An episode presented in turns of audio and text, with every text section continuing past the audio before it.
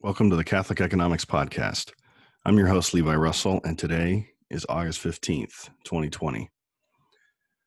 So, today I want to go through a bunch of economic data, macro data, and kind of give a preview for what I'm going to be doing in the future here. So, I'm going to be doing two shows a week. Uh, one will be focused on this kind of thing uh, economic news, economic data uh, and then the other will be focused on the stuff that I've uh, normally been doing, which is uh, policy and the uh, application of Catholic social teaching and things like that.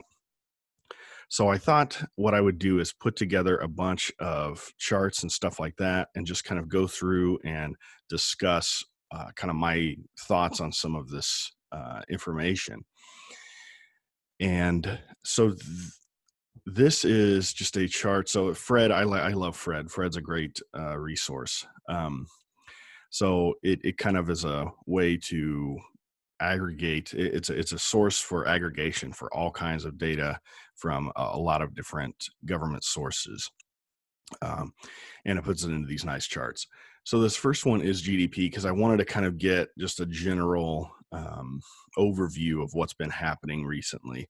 And so the the the thing about GDP, I, I, think you know the recently, if you've been paying attention to this kind of thing, we you know the last two quarters have been you know the uh, the, the quarters that have dealt with the affliction, uh, as my friend Anthony Stein puts it.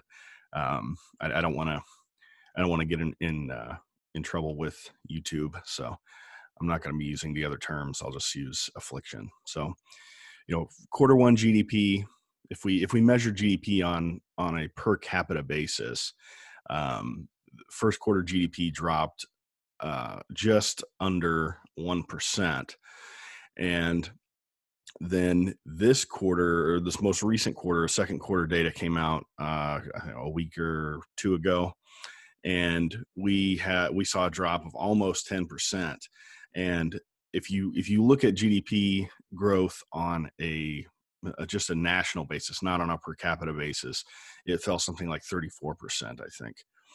So obviously we know what's ex- what's causing all of this. We know that the uh, the drop in activity and um, the drop in purchases is what created this. And so, the first thing you need to know is what GDP actually is. So, GDP is the final value of all goods and services produced in the economy over a certain period of time. And by final value, what I mean is we we subtract off the intermediate uh, value, right? So if we're producing a coffee mug, then the GDP associated with that coffee mug is um, is just that final product value. We don't we don't count all the transactions that happened in uh, you know the the raw material stages and stuff like that. So um, GDP has its flaws, and and in a future episode, I want to talk about um, this other measure called gross output that does count all of the stages of production. So I think that's a, a useful measure sometimes. Um, but GDP is the one that everybody talks about. And of course, we've seen this big drop in GDP. And, the, and the, really, I think the important thing here is uh, uh, to, to explain this um, kind of, uh, well, the, the, most important thing to explain, I think, at this point with GDP is the divergence between GDP numbers and the stock market. And so, obviously, we've seen uh, the stock market just absolutely going crazy, and obviously, with having some dips as well. Um, but the stock market is an asset market, uh, whereas GDP is a measure of changes in in in basically what we call national income.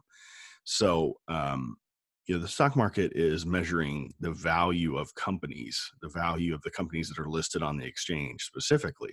So, it's not intended to be a broad measure because it's not measuring anything about activity for firms that aren't listed on those exchanges.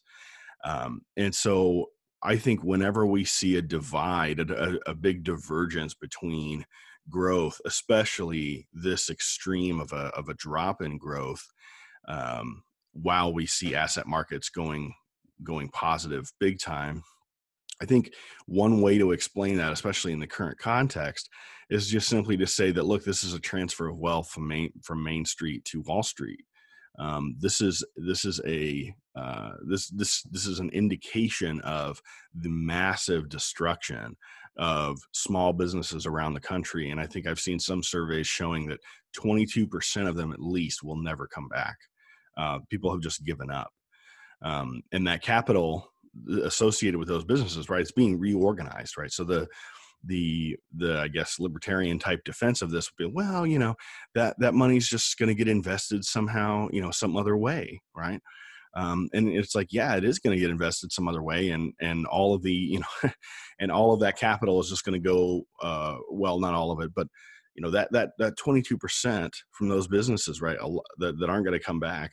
A lot of that capital is going to end up in the hands of the largest, most powerful corporations. And so it's just going to increase their power and control over society. So, you know, this has been a massive windfall for guys like Jeff Bezos who uh, run these large corporations. And, and so the I don't want to get into stock market valuation models. I mean, there's a simple model where you just look at um, you know the asset value is a function of uh, future earnings and uh, the interest rate.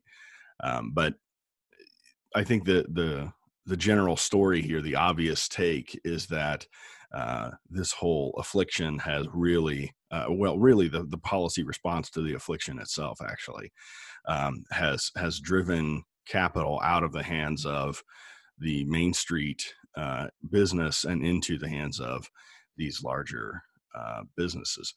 I want to look at industrial production. So I, I kind of the way I'm I've set this up is just kind of starting with GDP, starting with the big picture, and then breaking down into smaller things. And if you're listening to this on the on the podcast, I'm gonna uh, on the audio just I'm gonna do my best to just kind of explain what's happening.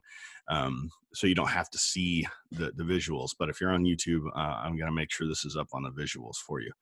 So uh, the industrial production index is uh, a normal measure we've used for a long time to look at industrial production in the U.S. And of course, um, just to get this out of the way, and we, we always we're always treated to you know whenever whenever people like us complain about um, manufacturing jobs leaving the country, et cetera, um, you know that gets kind of uh, translated into a slogan like you know America doesn't make anything anymore, and then of course the opponents of this view are then point out, oh, well, industrial production is up, you know, uh, way over what it used to be. Uh, it's like, yeah, but it's all being done by robots. So, um, so, you know, industrial production, and it's kind of interesting to see how we had a huge drop in industrial production. I mean, getting us back to the point where we were in, say, January of 2010. Um, so this index in April of 2020 was as low as it was in January of 2010. So that so in a, in a way you could say that it sort of wiped out um, about a decade of industrial production capacity, right?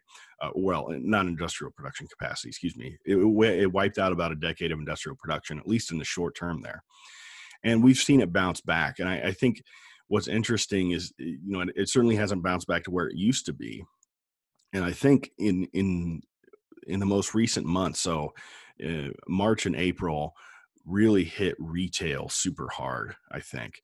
And now I think what we're seeing, at least in some of these numbers, there's some indication that it's retail has recovered um, not completely. Obviously, a lot of these uh, small businesses that are just gone forever are retail businesses, uh, you know, small town retail. But um, what what we're seeing, I think, is a lot of these ripple effects back through the supply chains of all these products um, and of the things that we need, uh, you know, food and stuff like this. I think we're seeing these ripple effects coming back through, and we're starting to see, I think, um, more uh, economic issues that are that are fundamental to the system that um, I mean, you can make the argument that the the affliction response just uncovered problems that existed already, um, but you can also, I think, make the case that um, the the the the policy itself is what did this. Uh, so sure there's the argument out there that you know we you know that that americans need to be less materialistic and we need to buy things less yeah i agree with all of that uh, but the people who make those things also need to be able to make a living uh, and so it's it's um it, it is a it is a concern so another thing to point out here is that it's kind of interesting how we were kind of sliding down here from 2015 into 2016 and kind of flattening out with this industrial production index, and then uh, we kind of get the this uh, surge in industrial production index uh, starting in 2017. Uh, late 16 and 2017, and I think part of that might be just a, a response to uh, Trump's uh, uh, you know promises and I think delivery in some ways of uh, more pro-America uh, industrial type policies. Uh, for, for, instance, just refusing to sign uh, the TPP way back at the very end of 2016, early 2017. Um, I mean, so you know, people can talk about the fact that they don't like Trump because he's not doing everything that they want him to do, but my goodness, just not signing the TPP was massive. Um, Okay, so let's flip to uh, the initial claims number. So this this uh, initial claims is uh, jobless claims, um, and so you can see, obviously, back a few months ago uh, in March, you know this this spiked from kind of you know the normal number, which is right around you know 200,000, a little more than 200,000. It's kind of been the normal number for the last five six years, and then we have this massive uh, increase in, at the end of March of, of six uh, six point eight million jobless claims, uh, initial claims. So this is like you know people I'm I'm I'm unemployed today. Like today, I'm coming into the unemployment office because I uh, have lost my job. Um, and so this is you know this isn't how many people are unemployed. This is the the jobless claim. This is the initial claim of being out of work. So the we had this big spike and for let's see a couple weeks here uh, you know 3.3 million march 21st and then march 28th to 6.8 million. And then it starts to tail off a little bit uh, and this this past week um, we were expecting so uh, just to give a little background normally when we're talking about these economics numbers for these big indexes and stuff like this or these these big series like initial claims and stuff we often have uh, some expectation of what of what those numbers are going to be right? We have analysts and all these uh, you know financial institutions that are trying to predict what what that number is going to be uh, and then and then we sort of are treated to this binary response you know if if the if the average expectation was uh, uh you know 10 and we come in at 8 you know then then sort of the markets and uh, policymakers will react to that. Okay well was that uh, you know was that you know we got 8 instead of 10 is that good or bad? I mean you know why is it? Why did why were the predictions off and all of this? And in this particular case I believe the average was something like uh, the average prediction was something like um, 1.4 million uh, initial claims. Uh, and instead, we got uh, 963,000. So, of course, that's bad. Of course, 963,000 is still, uh, you know, three or four times, uh, well, four or five times what we normally get for jobless claims in a normal week. But the fact that we were uh, well below the average prediction, I think potentially that shows us that some of these policies are working. Uh, some of the, um, the, the PPP loans from the CARES Act, uh, essentially Trump bucks for businesses. Some of that might be working in the sense that it, eh, you know people are coming back to work. I think potentially there is uh, there's there's some effect from the um, the expiration of the unemployment bonus uh, dollars. So the CARES Act gave us an extra six hundred dollars a week for anyone who was unemployed. uh, from the federal government.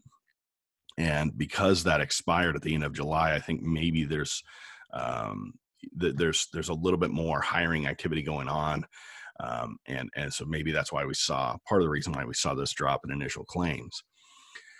So related to that, obviously, is the unemployment rate, and we have seen the, the unemployment rate come down. Um, nothing too exciting because we're still above the unemployment rate in uh, you know 2009 2010 we're still uh, doing worse than then. Um, and i'm gonna i'm gonna dig into some more labor stuff but this the overall unemployment rate has come down. And again i think you know part of this uh, is just because the the ppp uh, has worked in the sense that it's it's it's injected a lot of liquidity into uh, a lot of Main Street businesses, and, and, of course we don't you know we don't want those PPP grants and loans going to larger businesses like uh, Amazon or whatever. But hey, you know, I guess sometimes in policy, you know, we're taking the good with the bad, and at least the good is. Um, you know, small town USA or whatever, or or small business uh, labor force participation rate. So this is so labor force participation. Unemployment statistics are kind of confusing until you know uh, what how they're calculated. So the labor force participation rate is the percentage of people that are in what's called the labor force. Uh, so in other words, they're either working now or they are searching for work. Okay. So those two groups of people make up the labor force. They, they make up the labor force. The labor force participation rate says, okay, how many people are either working or looking for work as a percentage of the total population um, over a certain age? And I believe it's either 16 or 18, something like that. And so you can see labor force participation obviously is going to drop right after uh, sort of the affliction uh, response, right? Uh, somewhat of a drop in March and then a huge drop in April. Um, and so this is where you have to sort of be careful about looking at unemployment rate statistics because the unemployment rate is um, is really calculated off of the labor force, not off of the total population. So the labor force is the denominator in the unemployment calculation. So we have seen a bounce back and then a little bit of a tailing off of labor force participation rate. Uh, it, it, bounced back, I don't know, about a third of where it had dropped to. So in you know February of this year, we were at 63.4 percent uh, labor force participation. So 63.4 percent of the more or less adult population of the U.S. was either working or looking for work. And this, what's interesting about this series, I think, is is looking at it prior to right now. Um, this the labor force participation rate was eh, declined during and after the Great Recession, and did nothing but decline after that. So this is you know back in 2010, 11, 12, we were talking about uh, the Obama policies and all of these people being added to the um, the, the the uh, food assistance rolls and, and all of this type of thing. Um, and, and so labor force participation rate has done nothing but decline until uh, sort of flattening out in 14, 15 range. Um, and then again, it started, it started to tick up uh, after Trump was elected and after he got put in office. I think uh, so. You you kind of look here in 19.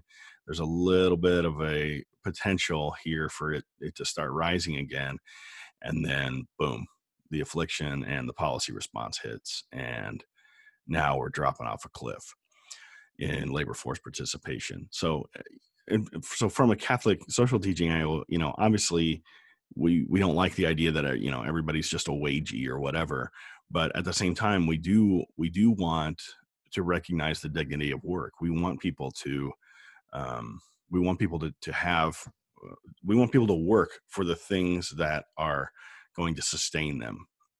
Uh, and so on that topic, I, I split this out um, into some of the age ranges and stuff. So the labor force participation rate uh, for what we call the prime age. Okay, so these are I'm, I'm, I'm trying to give you some some some glossary in this.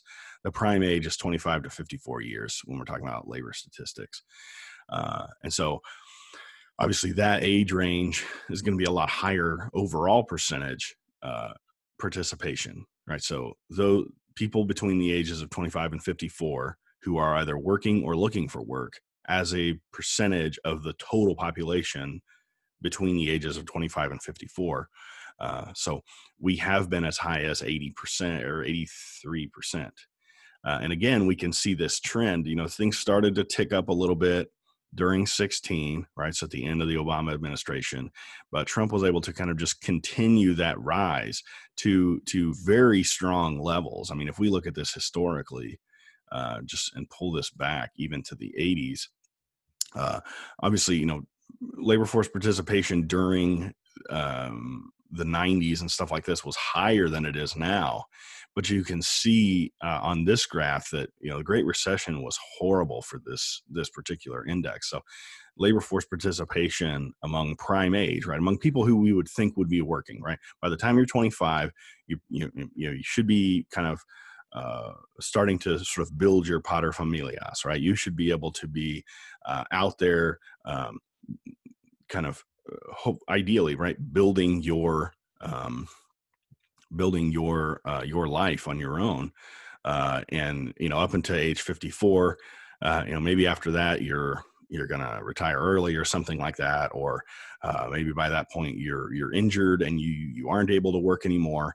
But during that time period, 25 to 54, uh, again, is that prime age. And, and, we saw that just did nothing but drop, um, kind of, it, it, well, kind of in line with the unemployment rate uh, for several years after the Great Recession. Then it flattens out and starts to get a, little more positive. And, and we're back to, uh, well, before the affliction policy anyway, we were back to, uh, you know, things we saw kind of during the Great Recession uh, before before there was really a response to the Great Recession itself in terms of this index.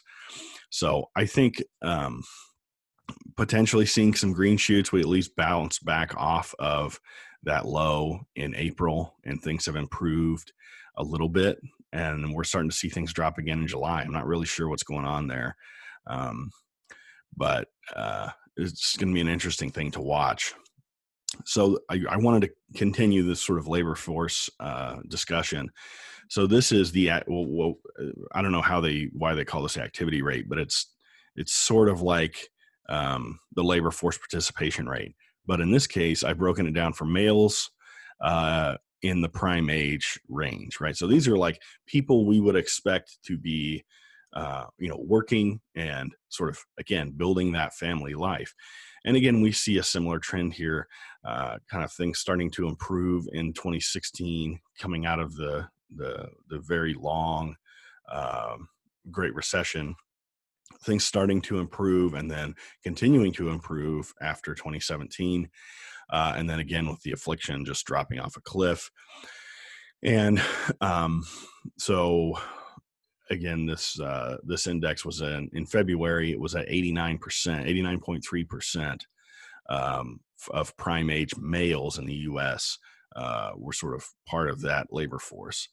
So again, uh, this index has been much higher in the past, but for for different reasons.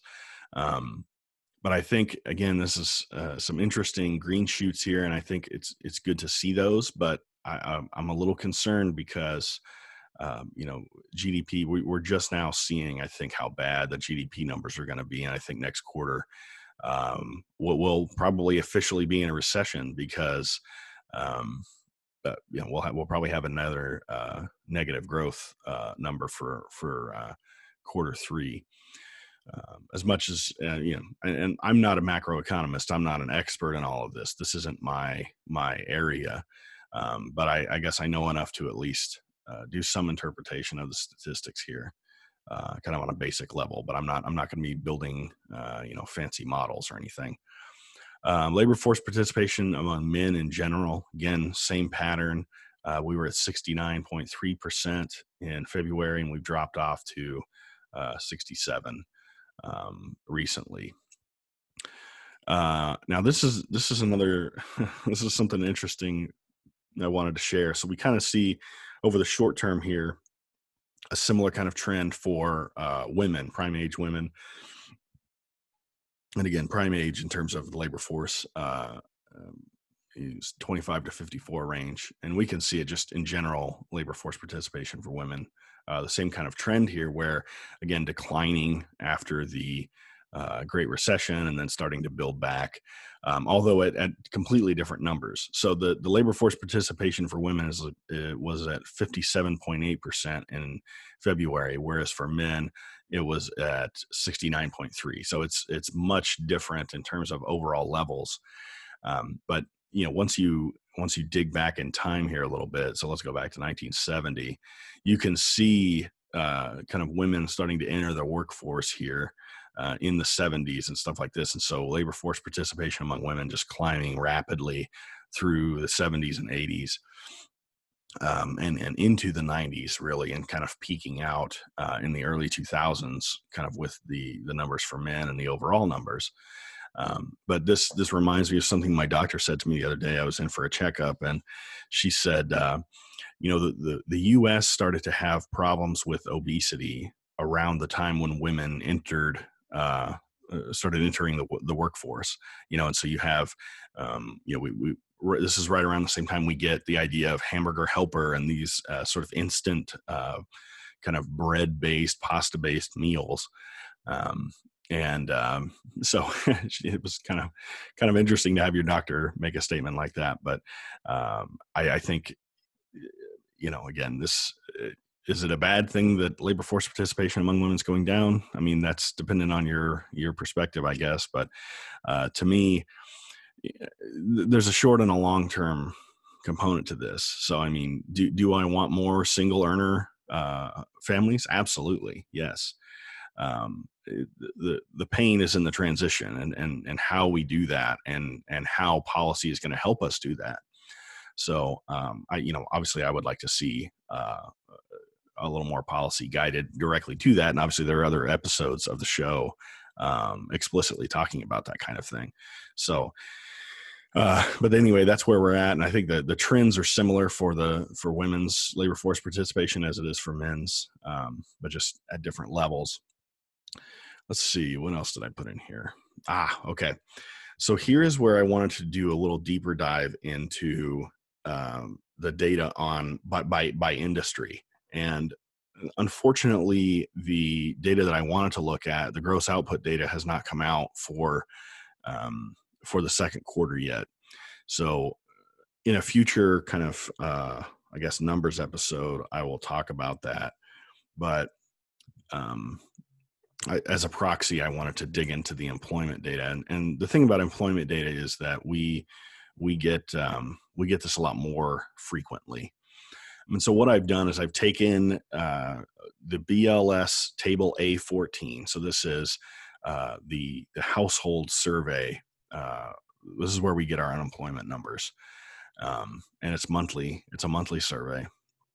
So these are unemployed persons by industry and class of worker, uh, not seasonally adjusted. So these are just the kind of the raw numbers for um, th- this index. And so table A14 is a, is a good one, I think, for this because we get to see this kind of industry breakout.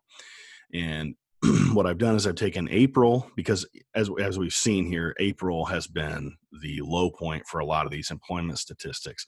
So I grabbed the April 2020 data, um, number of employed persons and an unemployment rate by industry again. Uh, and I grabbed it for July as well. So the most recent data compared to you know what, what we hope you know will be the bottom uh, in terms of a lot of this stuff.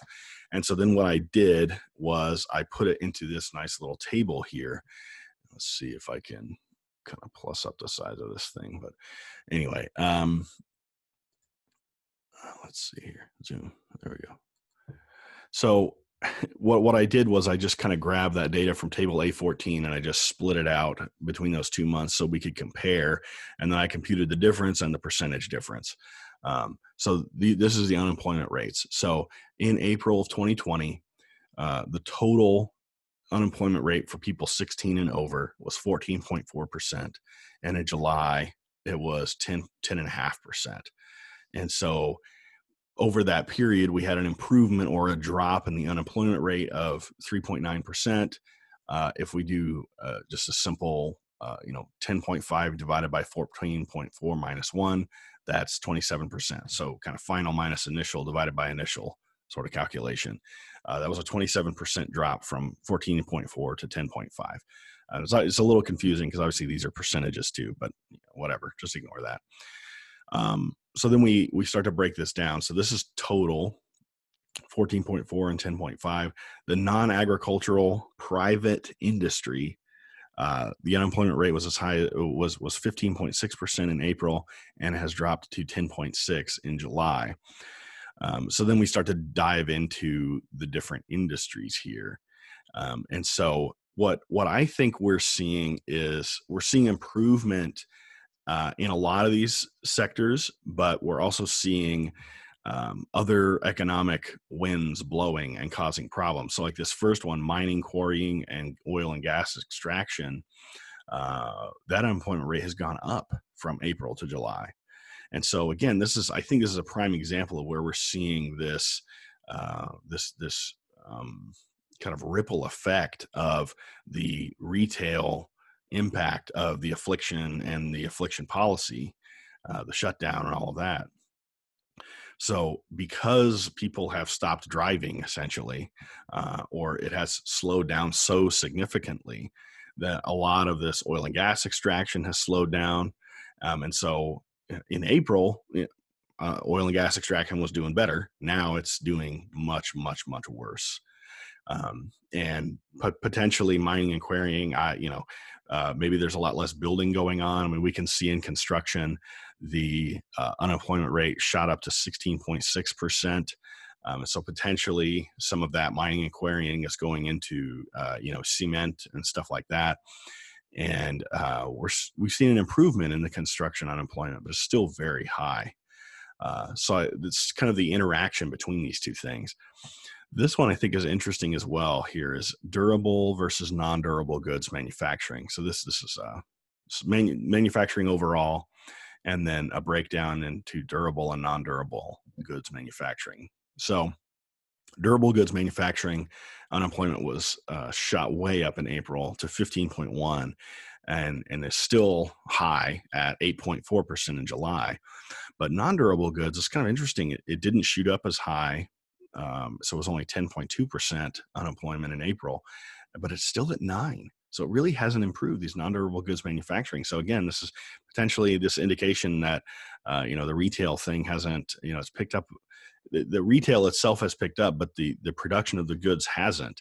Um, and so you know just just to speak to a couple of these different things. So uh, in terms of non-durable goods, so you know you've seen um, uh, a lot of uh, soda and water. I mean, some of these things, some of these, you know, uh, the, the companies have kind of uh, restricted the, the different types of soda that they're making. This is one headline I saw.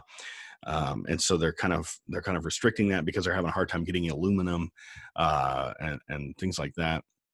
Durable goods, my goodness, uh, you know you cannot find a kid's bicycle. You can sell your bicycle for a fortune uh, on Facebook Marketplace right now because uh, it's just they're they're just not there.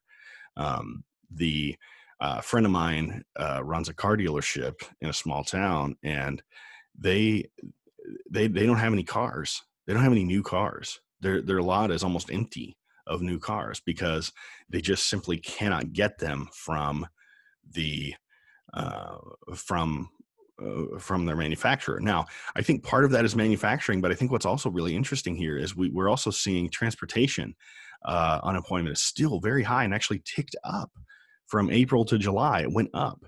Um, so 13.5% in April and 13.8 in July. So again, we're seeing again these these ripple effects of the of the affliction shutdown is the I mean, uh, you know, obviously we can uh, these these factories can produce durable goods, but if we can't get them to the retail location, then did we actually produce them? I mean, what's the point?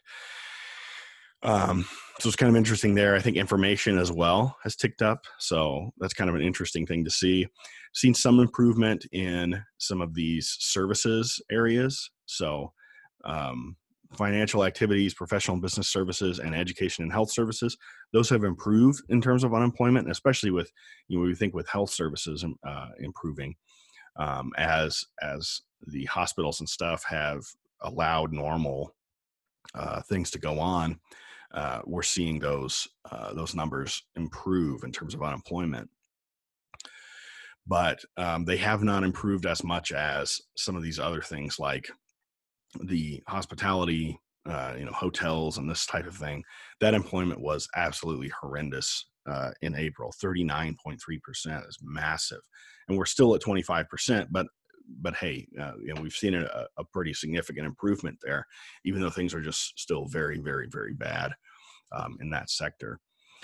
Then we look over here at government, uh, self-employed workers. Again, you know, we saw them rise. We saw that unemployment rise pretty significantly, but um, it, it, didn't go as high as really uh, almost anything in the private sector. Um, and of course, uh, obviously, you know, any kind of problem like this, uh, the financial sector is doing just fine. they, uh, in terms of unemployment, they really didn't get hurt at all. Uh, and I imagine almost all of that was probably in uh, the smaller financial institutions like your local bank and stuff like that. So uh, there's my dry run on me going through some data, and I thought it would be interesting to just look at some of this stuff. Um, I had some questions on Twitter, like um, you know, I, one of the questions I got was why uh, why aren't we seeing inflation? Uh, you know, with with all this money printing, and you know, I don't have a great answer for this because again, I'm not a macro guy. I'm not a money guy.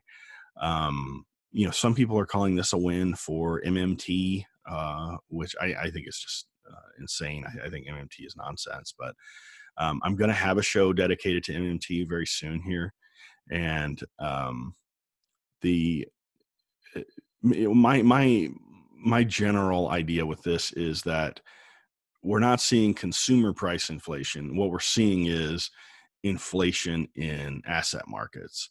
So all of this money printing is going in to the system, and instead of showing up in, um, you know, the CPI or uh, you know some some measure of inflation, uh, that what we normally call inflation, which is consumer price inflation, um, it's it's showing up in asset markets. So um, that's my view on that. I think I answered the other questions as I went through here. So, um, you know, feel free to leave a message on Anchor or uh, hit me up on social media or send me an email. My email's in the show notes as well.